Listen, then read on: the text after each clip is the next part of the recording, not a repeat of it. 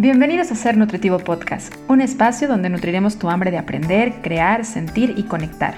Soy Griselda Jiménez y junto a grandes colegas de la salud y buenos amigos, compartiremos contigo ciencia y experiencia para nutrir tu ser. La sexualidad continúa siendo un tema silenciado en la sociedad y esto conlleva no solamente al desconocimiento de esta importante esfera de la salud del ser humano, sino que también lo lleva a seguir cargado de tabús y de muchos estigmas y prejuicios. Y claro que si esto ocurre con la sexualidad, pues las infecciones de transmisión sexual no son la excepción.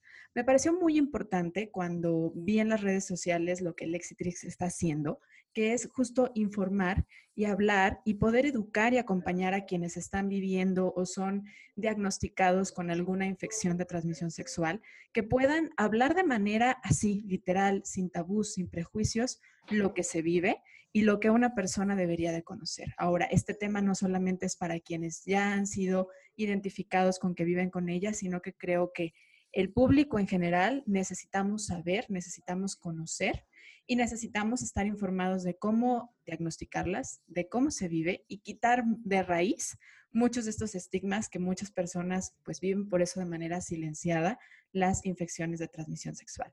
Hoy mi acompañante y mi guía y maestra, porque tengo que confesar que pues para mí este es un tema nuevo, que lo he ido aprendiendo poco a poco a partir de escuchar sus videos, de algunos de sus en vivos, pero es un tema prácticamente nuevo para mí, así que Lexi va a ser nuestra maestra en este episodio del podcast. Bienvenida y muchas gracias por decir que sí a esta entrevista. Hola Gris, muchísimas gracias por invitarme, la verdad me siento muy emocionada de estar aquí porque siempre he pensado que mientras más espacios haya para poder hablar de esto, pues vamos a poder llegar a más personas, no importa si es una persona, si son diez, no sé, una más es el cambio para alguien más, ¿sabes? Esta cadena de efecto dominó, una significa otra, entonces estoy de verdad muy emocionada de que podamos sumar a todas estas personas que tengan interés en el tema o que incluso estén aquí sin esperar el tema, pero ya que están aquí digan, mm, me parece que es momento de enterarme de esto, sí, estamos listas. Perfecto, muchísimas gracias a ti por decir que sí, por esa apertura y además esa sensibilidad de lo importante que es llegar a una persona más y que cómo el impacto se vuelve mucho más masivo así, aunque sea de poquito en poquito. Me gustaría pedirte antes de entrar al tema, si me ayudas a presentarte un poco y que nos cuentes, bueno, ¿qué te llevó a hablar de estos temas en las redes sociales y en las diferentes plataformas? Claro, sí, bueno, te voy contando. Yo soy bioquímica diagnóstica por formación profesional, es una carrera de ciencias de la salud. Eh, desde que ya estaba agarrando el área especializante de mi carrera, siempre me agradaron muchísimo el área genética y los virus. Dentro de los virus empecé a encontrar una pasión por los que dan de transmisión sexual, porque justo en ese punto de las infecciones de transmisión sexual virales, me daba cuenta cómo un virus sale de todo el contexto biológico para impactar también en estados emocionales, en estados de prejuicios, en estados de discriminación y, y como que de manera profesional o científica, por decirlo, como que no me hacía eco, ¿no? Como un virus, por ejemplo, gripal, no genera tantos problemas iguales como el mismo patógeno que un virus de transmisión sexual, siguen siendo ambos virus. Entonces empecé a enfocar Eh, empe- empecé a enfocarme a investigar más sobre el virus de papiloma humano. Ya estaba haciendo yo una tesis sobre, de investigación sobre el virus de papiloma humano para obtener mi grado de bioquímica. Y después de haber iniciado esta tesis, como yo, sé, yo creo que como un año y medio después de ya llevar este proceso de investigación, fue que me enteré que vivía también con este diagnóstico. Entonces fue en ese punto en donde dije que, wow, o sea, conocer la información, estar trabajando en ella, Eh, tener revisiones frecuentes, tener como todo eso que se supone es la garantía que no te va a pasar, realmente no era un, un muro para que no me pasara, simplemente en ese momento empecé a entender que conocer la información solamente me está abriendo las puertas para saber qué hacer, cómo actuar, a dónde dirigirme. Y obviamente al momento de recibir mi diagnóstico fue como muy de, como, creo que esta es una frase muy común, esto no me puede estar pasando a mí, no es real, esto no es cierto, ¿no? Entonces, incluso ya antes de yo de conocer mi diagnóstico, yo trataba de llevar este tema a comunidades, no había explorado aún las redes sociales, pero era como que si se abrió la oportunidad para presentar una plática en un centro, en una institución o lo que fuera, yo iba, ¿no? Y siempre hablándolo como, no, pues es que esta infección es súper común, la infección por virus de papiloma humano puede llegar a estar presente en el ochenta por ciento de la población o incluso el noventa por ciento, pero siempre tercerizándolo, ¿no? O sea, diciendo como, a mí no, todos los demás, en la población, no, en nosotros la población. Pero no me di cuenta de este hecho, de cómo estaba tercerizándolo hasta después de que había con el diagnóstico, ¿no? O sea, cuando, bueno, cuando ya conocía, porque el diagnóstico posiblemente lo tuve desde mucho tiempo antes, pero no lo conocía. Entonces, eh, en el momento en el que yo recibo el diagnóstico, obviamente es un impacto emocional muy fuerte. Realmente tener información al respecto, te digo, te da una herramienta de saber a qué especialista ir, te da una herramienta de saber qué paso seguir. Sin embargo, no te da la herramienta para no sentirte decepcionada de ti misma, para no sentir miedo, para no sentir frustración. Como que esto ya va, yo pensaría casi, por decirlo, nato con las personas, pero a través de todo este tiempo trabajando un activismo sobre V P H, me doy cuenta que es, no es nato. O sea, las personas no nacemos con miedo a las infecciones de transmisión sexual, sino que es un miedo que se ha, que se ha puesto ahí a través del cómo nos enseñan una I T S. O sea, claramente muchas personas, eh, si tuvimos suerte de tener una educación sexual, que realmente, triste decirlo, pero se ha convertido en un privilegio cuando debería ser un acceso básico a todas las personas, pero bueno, quienes tuvimos el privilegio de recibir esta información, se nos enseñó una I T S como con las típicas palabras desde gente promiscua, es de gente que no se cuida, gente irresponsable, ¿no? Entonces, tú al momento de enfrentarte a un diagnóstico, como que te das cuenta que tu, que tu manera de vivir, que tu concepto de ti misma no encuadra con esto que te habían dicho. No te ves a ti misma como una persona irresponsable, no te ves a ti misma como una persona promiscua, no te ves a ti misma como una persona, eh, ¿cómo le llegan a decir mucho así? Infiel o sucia. O sea, como que no, no entra lo que tú estás viviendo, tu concepción de tu ser, con cómo te enseñaron que estas situaciones pasan, ¿no? La típica imagen de que te ponen genitales totalmente lastimados, genitales totalmente ya que han perdido una forma cotidiana porque han sido realmente muy afectados por la infección, pero no te dan el trasfondo de esa imagen, ¿no? O sea, no te dicen cuánto tiempo de progresión lleva esa persona, no te dice qué patologías adicionales tiene, y tan, nada más te la presentan como, esto es la I T S. Entonces, al momento en el que te dicen, tú tienes una I T S, como que yo, yo pienso, yo, Lexi, en mi vivencia, imagino a mi cerebro buscando el archivo de, busquemos qué sabemos sobre I T S, ¿no? Y encontrar esas imágenes sumamente impactantes de genitales desgastados, genitales en mal estado, y decir, wow, esto no coincide conmigo. Pero al mismo tiempo como que eh, en la, la mente de Lexi en ese momento era como, si estas imágenes no coinciden con lo que tienes tú ahora, tratar de encontrar cuál era real, la imagen que había aprendido o la imagen que yo tenía de mí en ese momento, ¿no? Como perder una disociación de la realidad de, ¿será que en realidad mi cuerpo sí está como, como me enseñaron, pero yo no lo puedo percibir así por el miedo que tengo? O, o como que empezar a cuestionar un montón de cosas. Entonces, eh, ya conociendo eh, que yo también vivo con V P H y teniendo estas herramientas informativas, yo trataba de seguir difundiendo esta información, ¿no? Porque realmente pensaba, si yo que me hacía pruebas frecuentemente, si yo que tenía una pareja estable, que con muchas vivimos con esta idea de no, yo, yo no me hago pruebas porque tengo un novio de hace diez años, tengo un novio de hace tres años, o ha sido mi única pareja sexual, ¿no? Entonces, bajo esta misma idea, yo dije, si esto me pasó a mí, realmente más personas deberían también conocerlo porque quiere decir que a muchas más les puede pasar, o sea, muchas más de las que nos enseñaron, si sacamos de, ese caji- de esa cajita de que solamente promiscuidad y solamente descuido, y metemos la cajita de basta con que tengas una pareja, basta con que, o sea, basta con que hayas tenido relaciones sexuales una vez en tu vida, si no te hiciste el, eh, tus revisiones por más de dos años, puede ser que a la siguiente, o sea, todas estas cosas dije, creo que sí es bien importante mencionarlo, ¿no? Entonces, al principio no me fue nada sencillo hablar de mi situación con el V P H con mis amigas, porque este fue como mi primer nicho de apoyo mis amigas, pero una vez que ya lo pude hablar con ellas, era de, amiga, ya te revisaste este año, amiga, ya te hiciste las pruebas, ¿no? Y después escalarlo un poco más hacia mi familia, de eh, hermana, ya te hiciste las pruebas, mamá, ya te hiciste las pruebas, tía, ya te hiciste las pruebas, ¿no? Y hubo un punto en el que yo realmente, en este nicho cercano a mí, mis amigas, mi familia, yo sentía ya ese apoyo, eh, ya se había hablado del tema, estábamos pues avanzando en el proceso, porque siento que empieza como un proceso personal, pero cuando lo compartes con tus personas cercanas se convierte también en un proceso pues de, de vivencial, ¿no? De todas aquellas personas que te rodean, porque tampoco, así como a nadie te, le enseñan cómo reaccionar hacia una I T S, pues tampoco, uh, digo de manera personal, tampoco les enseñan a otras personas qué decirle a alguien que te está compartiendo su diagnóstico, ¿no? Entonces, bueno, yo al sentirme ya con estas bases de apoyo, estos pilares de apoyo, un día, no sé cómo, yo lo compartí en redes sociales para, pues yo pensando que lo vieran esas amigas no tan cercanas, ¿no? Ese núcleo no tan cercano, pero al final todavía como que amistades, ¿no? Uh-huh. Con la intención de que se revisen, de que si ya mis mejores amigas están revisando, pues también las que me conocen de, no sé, de que fuimos juntas en la primaria y que nos tenemos en redes sociales o cosas así, ¿no?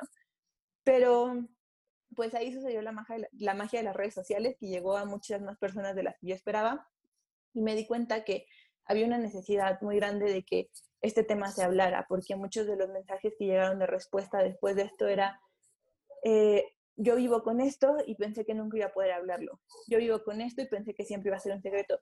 Y el darme cuenta como más allá de el seguimiento a la salud que puedan tener, porque obviamente eso es básico, que una vez que te diagnostican te apegues a, tu, a tus seguimientos clínicos, así sea V P H, V I H, sífilis, gonorrea, cualquier I T S, si te apegas a un seguimiento clínico, si cumples con tus consultas, de verdad que tu cuerpo va a estar en las mejores manos, ¿no?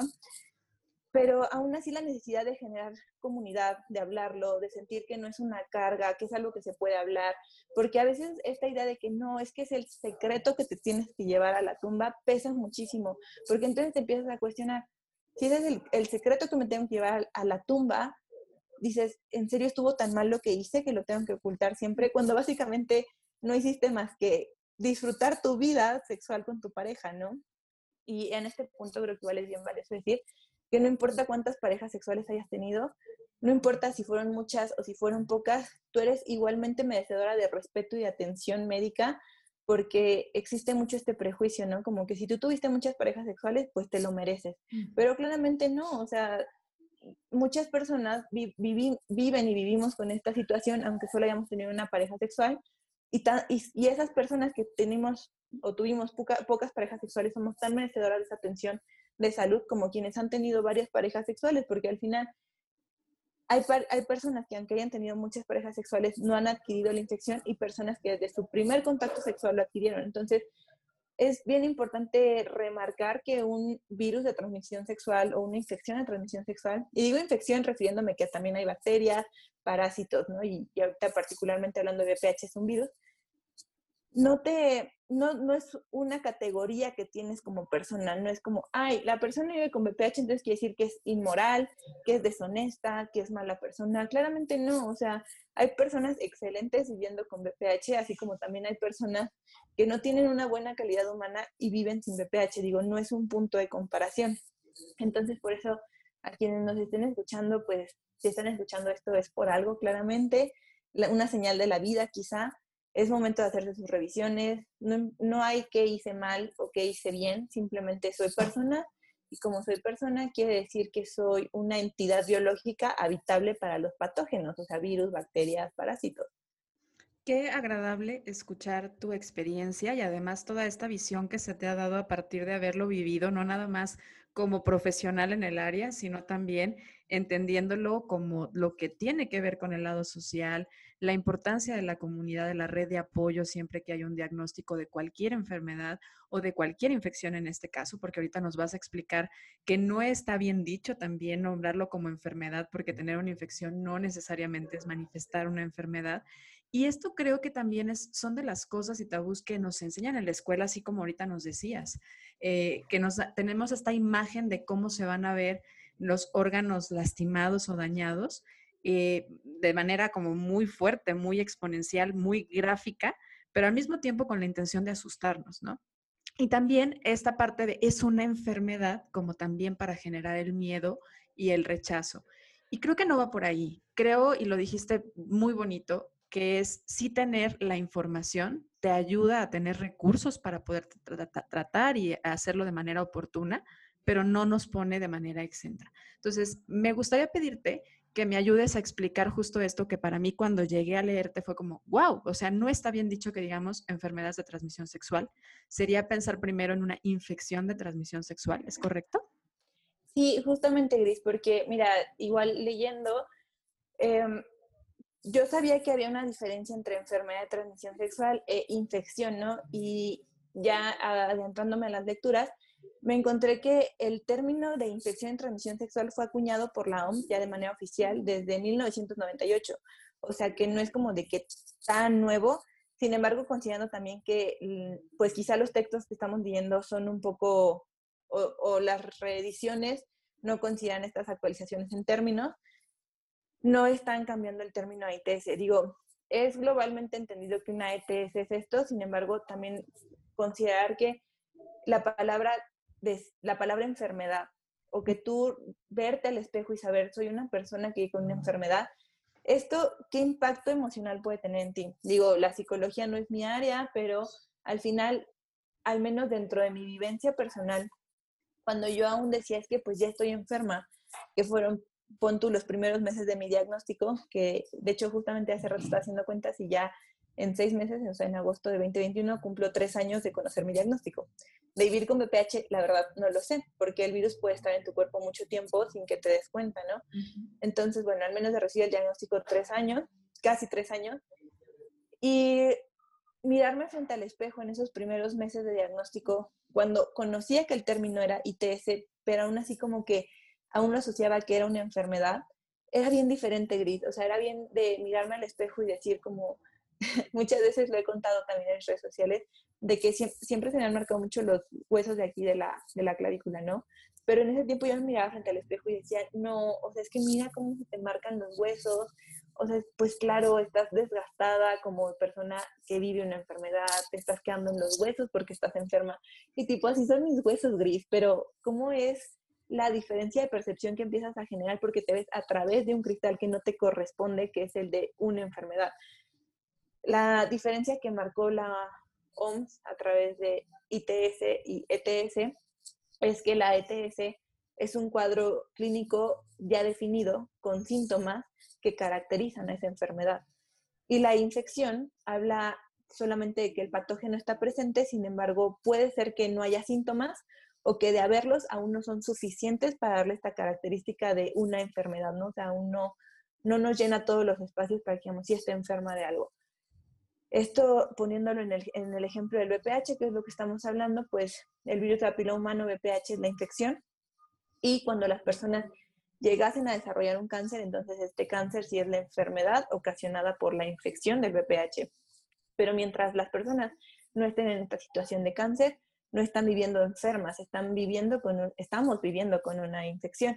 Y esto también es trasladable al V I H, por ejemplo. V I H es la infección y SIDA pues, es la enfermedad.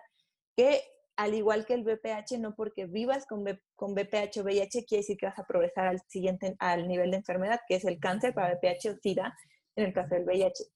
Tú puedes vivir con el patógeno, V P H o V I H, y si tú llevas tus tratamientos, seguimientos, controles, en el caso de, de V I H, virus de inmunodeficiencia humana, hay medicamentos especiales para controlarlo. Entonces, si tú llevas todas estas atenciones y seguimientos clínicos, esto te va a evitar de que llegues a la enfermedad. Y que ibas con un patógeno en tu cuerpo, realmente a, a cómo ha avanzado la tecnología médica no compromete la calidad de vida que puedas tener, no compromete que puedas tener una vida feliz, no, puede comprom- no compromete que puedas tener hijos o hijas sin que estas personas, estos nuevos individuos, vivan también con infección solo porque tú la tienes, ¿no? O sea, es más común, si llevas un tratamiento, que tu descendencia nazca absolutamente libre de patógenos porque ha habido un tratamiento y un control. Entonces, desde este punto de separar lo que es enfermedad de lo que es infección, pues hay tanto un, sí, un acercamiento a lo clínico de que no estás enferma como un acercamiento a lo emocional, que no te autopercibas como una persona enferma, porque cuando yo me autopercibía como una persona enferma, te juro que me costaba muchísimo trabajo levantarme de la cama. Y realmente no tenía biológicamente o físicamente algo que me lo impidiera, ¿no? Porque todo en, en todo ese tiempo, digo, hasta el momento llevo un, un apego con mi ginecóloga tal cual, o sea, ella me pone las fechas, y yo las cumplo, o sea, si ella me dice nos vemos en tres meses, pues nos vemos en tres meses, si me dice nos vemos en un año, nos vemos en un año, y si de pronto me dice nos vemos cada semana, pues también, ¿no? Porque es como parte de, que digo, en este punto ya estoy solamente con las revisiones anuales, pero bueno, en ese momento tenía unas revisiones bastante frecuentes, que era el inicio, y, y médicamente, clínicamente, mi cuerpo estaba controlado, estaba bien, estaba sin nada que lo comprometiera a hacer una vida normal, ¿no? Pero emocionalmente estaba tan destruida que no me levantaba de la cama. Era como esta idea de, pues es que estoy enferma. Una persona enferma no sale de la cama, entonces ¿yo cómo me voy a levantar de la cama? Una persona enferma no come como sus demás integrantes de la familia o demás personas que están en la mesa porque tiene que tener una dieta especial. Y al menos en mi caso, pues no era, no era necesario tener una dieta especial, ¿no? Al menos lo que me indicó en ese momento mi ginecóloga, pues no había como algo. Y empecé también a caer en estas restricciones autoimpuestas de, pues como estás enferma no te mereces comer carne, como estás enferma no te mereces disfrutar un helado, como estás enferma, ¿sabes? O sea, como, la, como el autocastigo, no sé, como que la mente nos lleva a que por alguna razón, cuando tiene que ver con I T S, como que la mente te lleva a que quieres pagar una culpa. ¿Y de qué manera la pagas más que autolimitándote, autolimitándote de salir con tus amigos? Digo, ahorita estamos en tiempos de pandemia aún, no podemos salir, pero aquí yo me tocó vivirlo en dos mil dieciocho. Y era como que si me invitaban mis amigas y decíamos, y decían, pues vamos por un café. Y yo como, no, no, no, o sea, ¿yo cómo voy a tomar un café si estoy enferma? ¿Yo cómo voy a salir de mi casa si imagínate que me pasa algo y yo estoy enferma? O imagínate que se me olvida mi medicamento y, y ¿qué me va a pasar? ¿Sabes? O sea, estaba en un nivel de, de ansiedad y de, de tristeza. Digo, no me quiero autodiagnosticar ansiedad en aquel tiempo, pero sí estaba viviendo como sumamente preocupada por algo que clínicamente estaba controlado. Digo, hasta me costaba mucho trabajo confiar en los procesos de mi cuerpo, aunque mi ginecóloga me dijera, tu cuerpo va bien, tu servicio va bien, como que personalmente yo decía como, no, a lo mejor lo dice por hacerme sentir bien, ¿no? Cuando claramente esto no sucede, porque el profesional en salud no va a comprometer su, su especialidad nada más para que tú te sientas de mejor ánimo. Entonces, pues son como muchos encuentros emocionales y vivenciales que llegas a tener. Y qué fuerte la, la autoconcepción de, de, de saberte, ¿no? De decir enfermedad. Por el contrario, decir, bueno, pues hay una infección, hay un agente, hay un patógeno, en este caso un virus, pero no está generando o, o complicando ninguna de mis acciones biológicas. Ahora, me parecería importante que me ayudes a, a, a comprender si aquí sí entra el punto de, bueno, si está la infección, sí hay que evitar el estar haciendo contagio, también si está la enfermedad, pero, pero no está la enfermedad como tal cuando hay una infección siempre, ¿correcto? Interrumpo unos segundos de este episodio para contarte que en ser nutritivo podcast punto com puedes registrarte para formar parte de nuestra comunidad de seres nutritivos y recibir semana a semana la información sobre los nuevos lanzamientos del episodio, así como los artículos de referencia, libros y más que nos comparten cada uno de nuestros entrevistados, y además, por supuesto, cuentas que nos inspiran y que nos ayudan a nutrir física, mental y espiritualmente. Regalos, sorpresas sorpresas y muchas cosas más por formar parte de nuestra comunidad de seres nutritivos. Visita ser nutritivo podcast punto com y regístrate para ser parte de nuestra comunidad. Ahora sí, regresamos al episodio. Sí, así es. O sea, básicamente para que se desarrolle una enfermedad, primero debería haber una infección, al menos hablando de las que son sexualmente transmisibles. Uh-huh. Porque fuera de las sexualmente transmisibles hay enfermedades que sí aparecen tal cual como enfermedades. Pero hablando de patógenos que se transmiten en actos sexuales, todos empiezan como una infección que si no son atendidas pueden convertirse en una enfermedad. Entonces claramente sí hay opciones y herramientas que tenemos para prevenir. Sobre todo entender que el concepto prevenir no se refiere directamente a eliminar toda posibilidad, porque en áreas de las ciencias biológicas nada es un cien por ciento, sino más bien se refieren a reducir a mayor medida la posibilidad de que estas transmisiones sucedan. Hay opciones como los métodos de barrera, que pueden ser el condón externo, que es el típico condón que se pone sobre el pene en erección. Uh-huh. Existen los condones internos, que es los que se ponen en el canal vaginal, o que incluso si se les saca el arito interno que tienen, se pueden, incluir, eh, in, se pueden poner también dentro del canal anal. Y esto ya nos da esta protección de barrera, que sí nos da alguna protección frente a las I T S, que es importante señalar que dependiendo de qué I T S sea, es el porcentaje de protección que nos da. Hay I T S que se transmiten a través de fluidos, como el V I H. Entonces, frente a estos, el, los métodos de barrera nos dan una protección de hasta más del noventa y ocho por ciento, que es súper cercano al cien por ciento.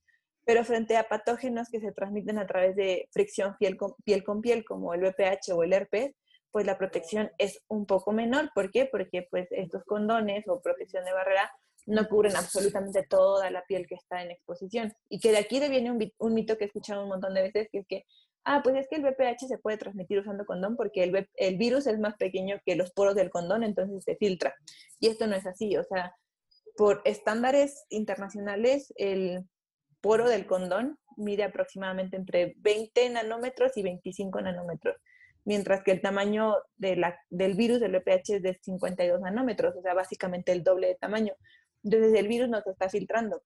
No es que el condón esté haciendo mal su trabajo, no, o sea, el condón está diseñado con ese objetivo de evitar que los patógenos pasen a través de él, pero pues lo que no cubre es que pues hay partes expuestas, ¿no? Como en el caso de los condones que van sobre el pene en erección, pues quedan expuestos los testículos, la zona de la, del pubis, o incluso también en, en las vulvas, pues la, la zona de los labios externos, labios internos no están absolutamente cubiertos, y que incluso también la práctica del sexo oral que es sumamente común que se lleve a cabo sin ningún tipo de barrera, pues se pueda, en esta práctica oral se pueda facilitar la transmisión de patógenos como el V P H, porque no ha habido este cuidado de poner una barrera, que realmente aquí yo me pregunto.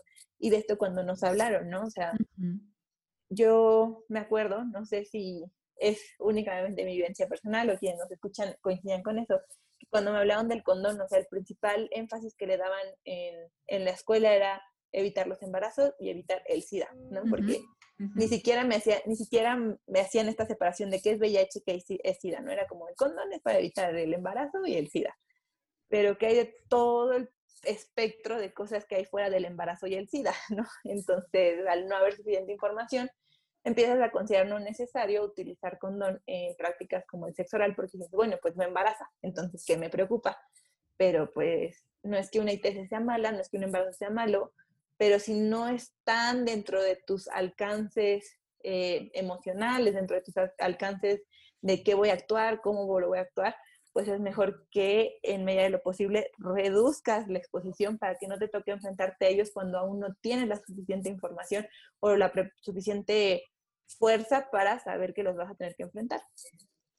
¿Y cómo, cómo es que lo, se puede diagnosticar de manera oportuna? O sea, ahorita hablabas tú de, eh, yo acudía o, o acudo frecuentemente con mi especialista, me hacía revisiones constantes.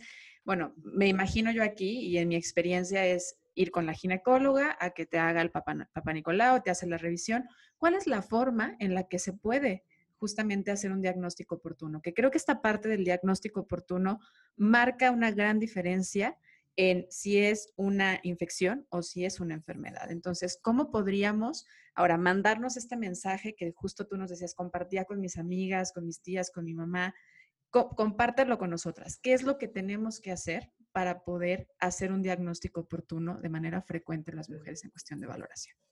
Sí, o sea, en, partiendo del V P H, hay que, las personas deben tener su revisión de, revisión, ah, perdón, la revisión de revisión, la revisión de Papanicolaou una vez por año, y este Papanicolaou de manera ideal acompañarse también de colposcopía. Uh-huh. Sé que a veces la colposcopía únicamente se indica cuando hay un Papanicolaou alterado.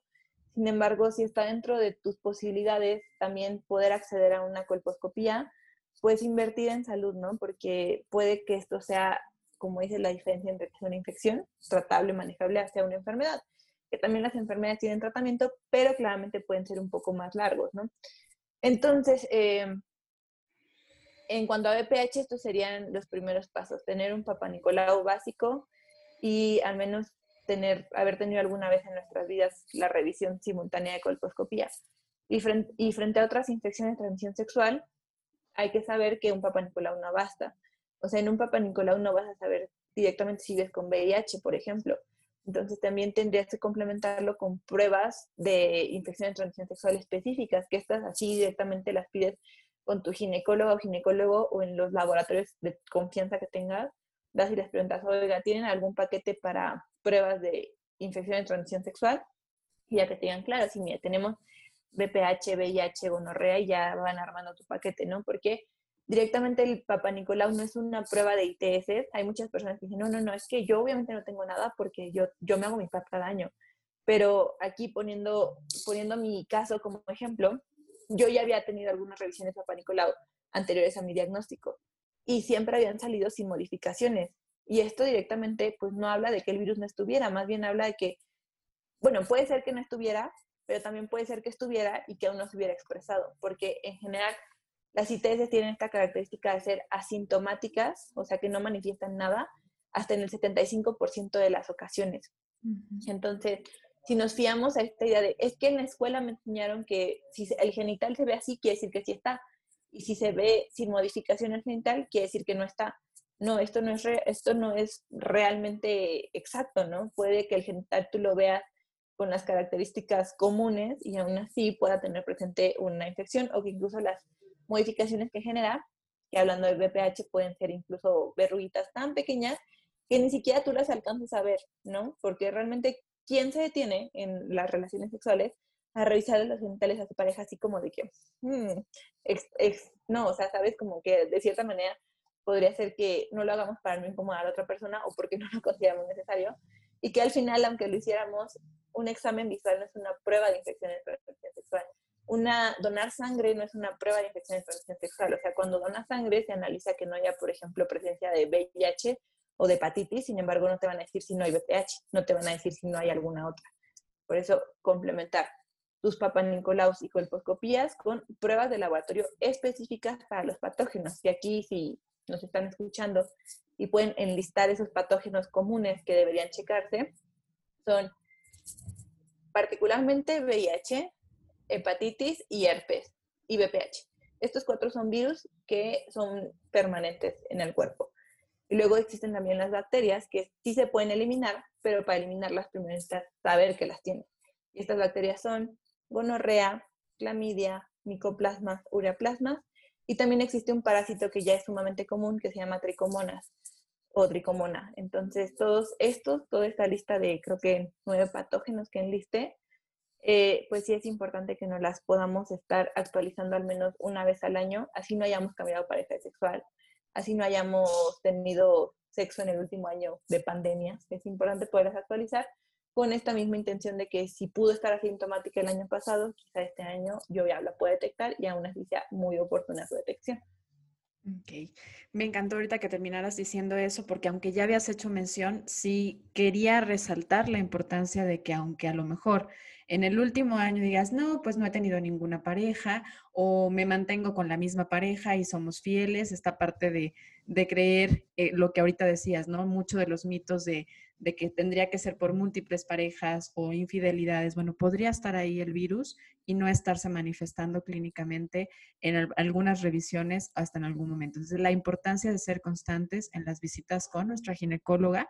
Y bueno, ahorita ya hiciste también la invitación de poder hacer una revisión un poquito más a profundidad, que, como es con estos paquetes que decías en los laboratorios. Estoy encantada de lo que nos has compartido. Por ahí nada más me quedan un par de preguntas que no hemos tocado ahorita, que es, bueno, ¿qué pasa si efectivamente ya se ven algunas lesiones o hay algunas verrugas o ya se ve algo, algo del tejido lastimado? ¿Qué sucede en ese momento?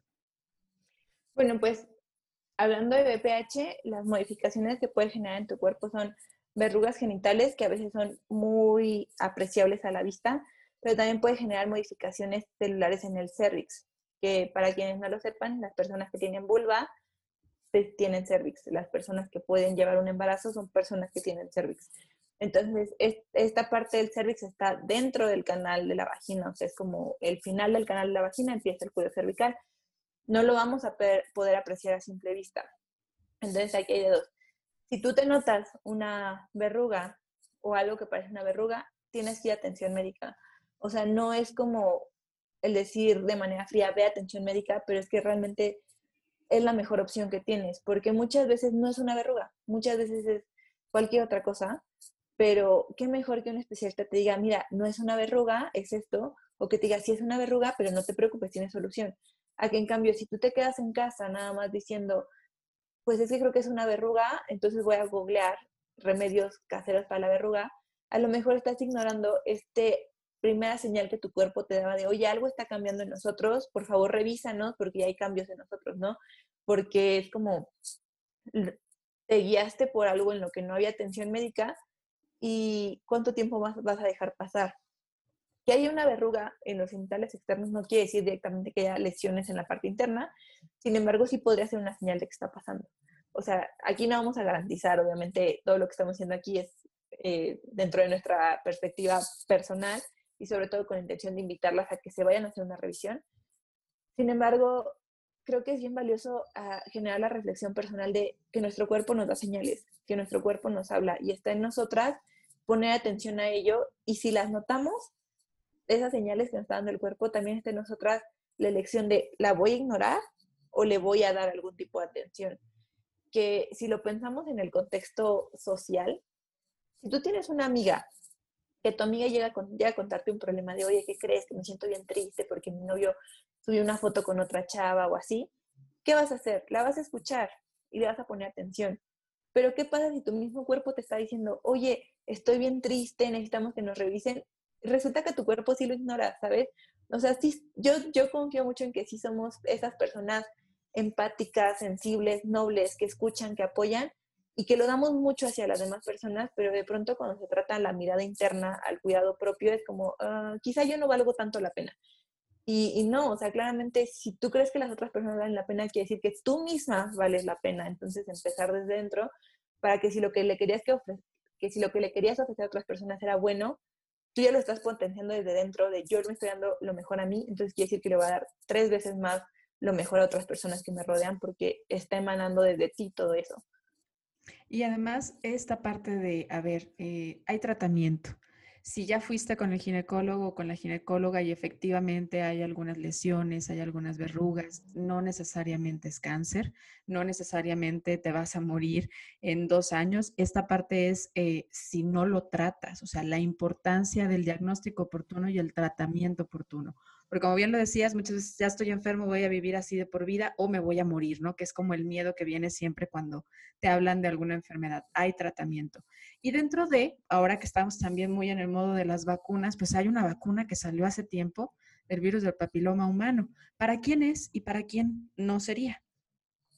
Las vacunas de, que hacen frente a la infección por virus del papiloma humano tienen la principal intención de prevenir el cáncer asociado a V P H, entonces estas vacunas son aplicables tanto a hombres como a mujeres, personas intersexuales, personas no binarias, en la edad, en el rango de edad entre nueve y cuarenta y cinco años, ya que aquí sería importante que consulten con sus especialistas cuál es el momento ideal para aplicárselas, cuál vacuna les corresponde aplicarse, cuál es el esquema que les corresponde aplicarse, pero sí que empecemos a que a, pues, a desmitificar de que únicamente las mujeres son las que se tienen que prevenir, ¿no? O sea, también los hombres están dentro de esta prevención.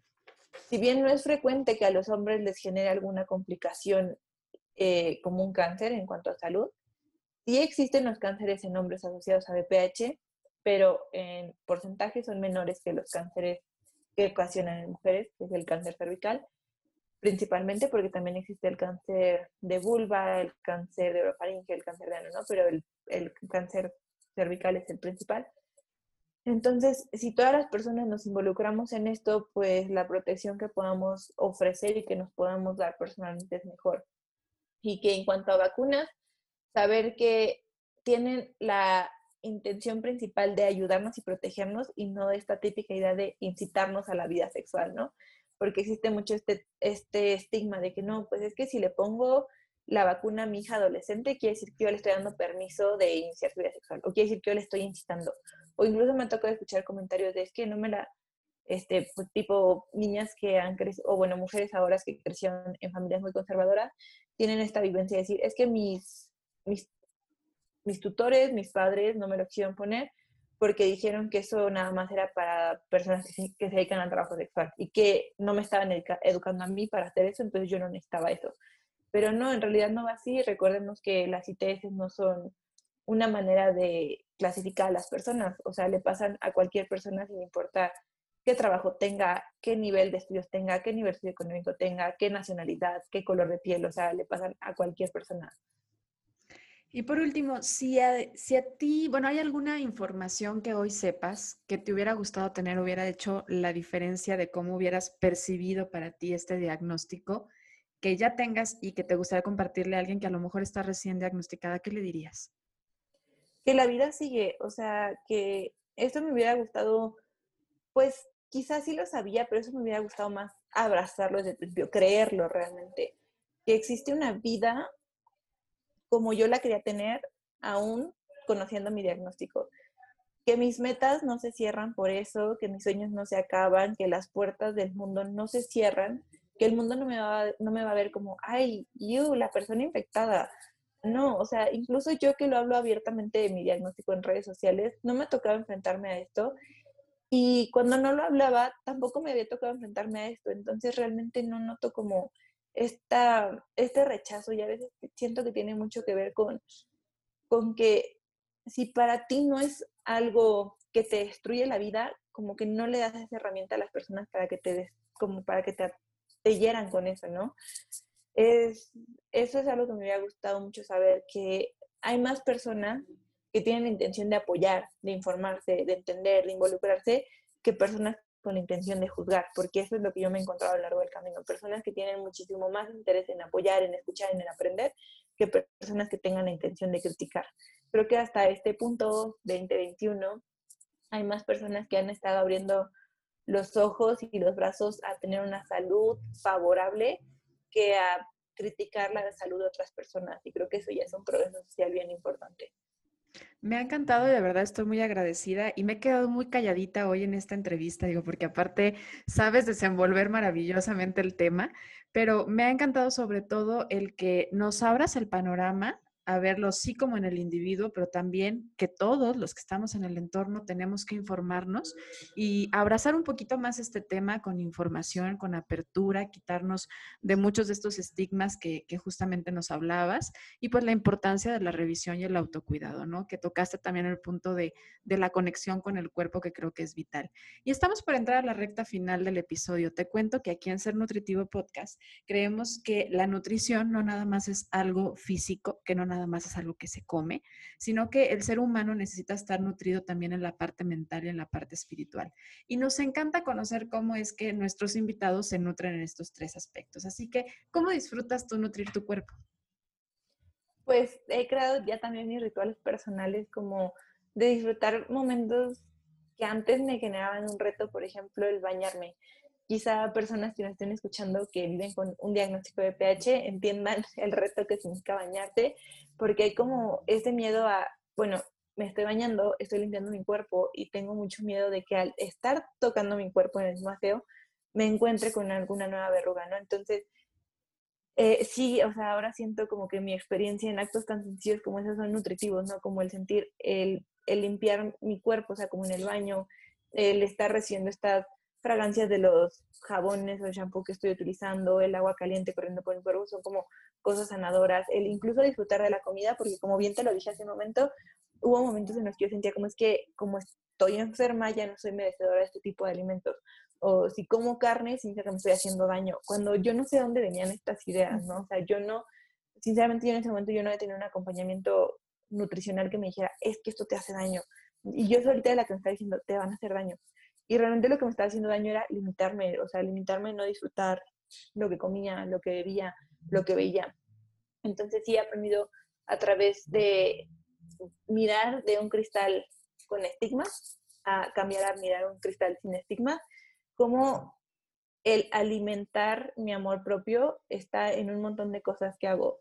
O sea, levantarme, mirarme al espejo y ya no verme como una persona enferma, saber que lo que está en mi plato de comida me lo puedo acabar y, y eso me va a hacer bien, me va a hacer, también me va a permitir convivir con quienes están sentados a la mesa a ese momento compartiendo conmigo, o sea, como que he encontrado un montón de maneras de nutrir mi amor propio, mi conexión con mi cuerpo en actos que antes no veía que fueran simbólicos y ahora sí me parecen muy simbólicos. ¿Y tu mente? ¿Cómo la disfrutas nutrir? Pues me gusta muchísimo eh, pensar en que todo lo que estoy viviendo requiere paciencia. Me gusta mucho eh, comparar mi situación, como te lo decía hace rato, con cómo se lo diría una amiga, ¿no? Y de pronto decir, si así se lo diría una amiga, ¿por qué me lo está diciendo a mí de esta manera? Y en vez de criticarme y decir, ay, es que fuiste súper mala contigo, entender de, ok, estamos aprendiendo, es tu proceso contigo, y, y así como que no...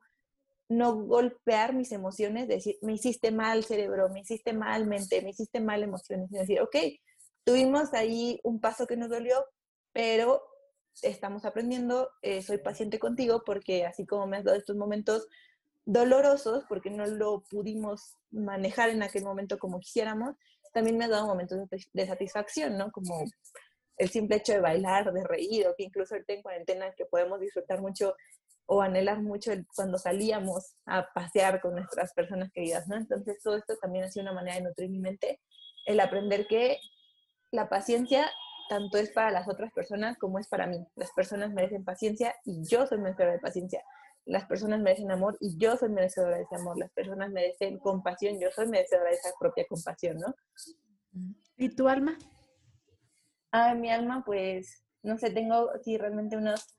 Eh, actividades muy específicas que me ayudan a, a nutrir el alma, que la siento como un apapacho, como son cosas bien sencillas, pero sí que me nutren un montón el alma, como prender velas aromáticas, tomarme un té caliente, en especial a mí me encantan los tés de menta, poder platicar con amigas después de muchos meses sin estar en comunicación. Esas son cosas que me nutren mucho el alma y que están en actos bien sencillos, ¿sabes? O sea, como no pensar, es que yo no tengo la facilidad de, porque pues para mí nutrir el alma a veces ha representado el poderme tomar un té, ¿no? Y así el alma de las personas se puede nutrir con salir a pasear a su perrito, eh, hacer una hora de meditación, dormir temprano, escuchar una canción, ¿no? Entonces en todas las personas está una, una variedad que creo que no tenemos que meter a comparación, pero pues yo le he encontrado esta nutrición de alma en actos que la gente podría considerar bien sencillos. Bien, te cuento que estamos haciendo un libro de la vida en Ser Nutritivo Podcast. Es un libro que queremos dejar de, de frases para futuras generaciones. Así que, ¿qué quieres poner en ese libro de la vida? ¿Qué quieres que diga por ahí? Por Lexi, ¿qué quieres que diga? Ah, pues claramente como mi tema es este, yo siempre profeso mucho con esta frase de vivir con una I T S no significa vivir en un cuerpo enfermo. Y quienes lean este libro, quizá algunas personas les haga eco, quizá algunas no, pero después de algunos años si les toca enfrentarse, me gustaría mucho que puedan recordar, recordar esta frase para no vivir con miedo. Muy lindo. De verdad, muy agradecida contigo por el tiempo, por compartirnos tu experiencia, por la madurez y la frescura además con la que lo compartes. Muchas, muchas gracias. Y a ti que nos escuchaste, por supuesto que también te agradezco haber sido parte de, haber escuchado este episodio, ser parte de la comunidad de seres nutritivos. Recuerda que cada jueves encuentras un episodio nuevo. Te voy a compartir las redes sociales de mi invitada del día de hoy para que por supuesto la escuches, sigas aprendiendo de ella, vayas a su canal porque tiene información muy valiosa que va a complementar muchísimo lo que hoy escuchaste. Y sobre todo eso, date eh, justamente una comunidad que te pueda dar información, pero mucho soporte en el caso en el que tú estés viviendo un diagnóstico de alguna infección de transmisión sexual. De verdad, muchísimas gracias por tu tiempo y gracias a ti por habernos escuchado. Nos escuchamos pronto. Gracias. Gracias, Gris, gracias.